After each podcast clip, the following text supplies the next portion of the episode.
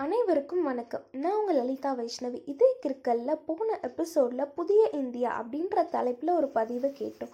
இந்த எபிசோடில் பயணம் அப்படின்ற தலைப்பில் ஒரு பதிவை கேட்கலாம். பயணம்.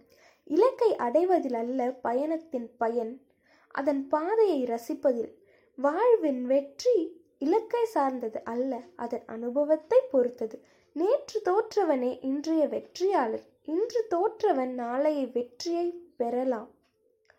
வெற்றி தோல்வியில் மட்டும் அல்ல மனித வாழ்க்கை. தூய அன்பின் காற்றை சுவாசிப்போம்.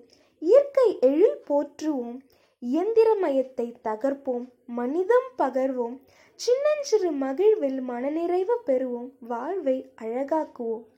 மீண்டு வந்த துன்பத்தின் பாடத்தையும் இன்பத்தின் மகிழ்வையும் எண்ணி பார்த்து இப்புத்தாண்டை புத்துணர்ச்சியோடு தொடங்குவோம். இன்முகம் கொண்டு இப்புத்தாண்டை வரவேற்போம். அனைவருக்கும் இதய கிற்களின் சார்பாக லலிதா வைஷ்ணவியின் இனிய புத்தாண்டு நல்வாழ்த்துக்கள். மீண்டும் அடுத்த எபிசோடில் இன்னொரு பதிவோடு உங்களை சந்திக்கும் நான் லலிதா வைஷ்ணவி. நன்றி வணக்கம். அவரவர் வாழ்க்கையில் ஆயிரம் ஆயிரம் மாற்றங்கள். அந்த நினைவுகள்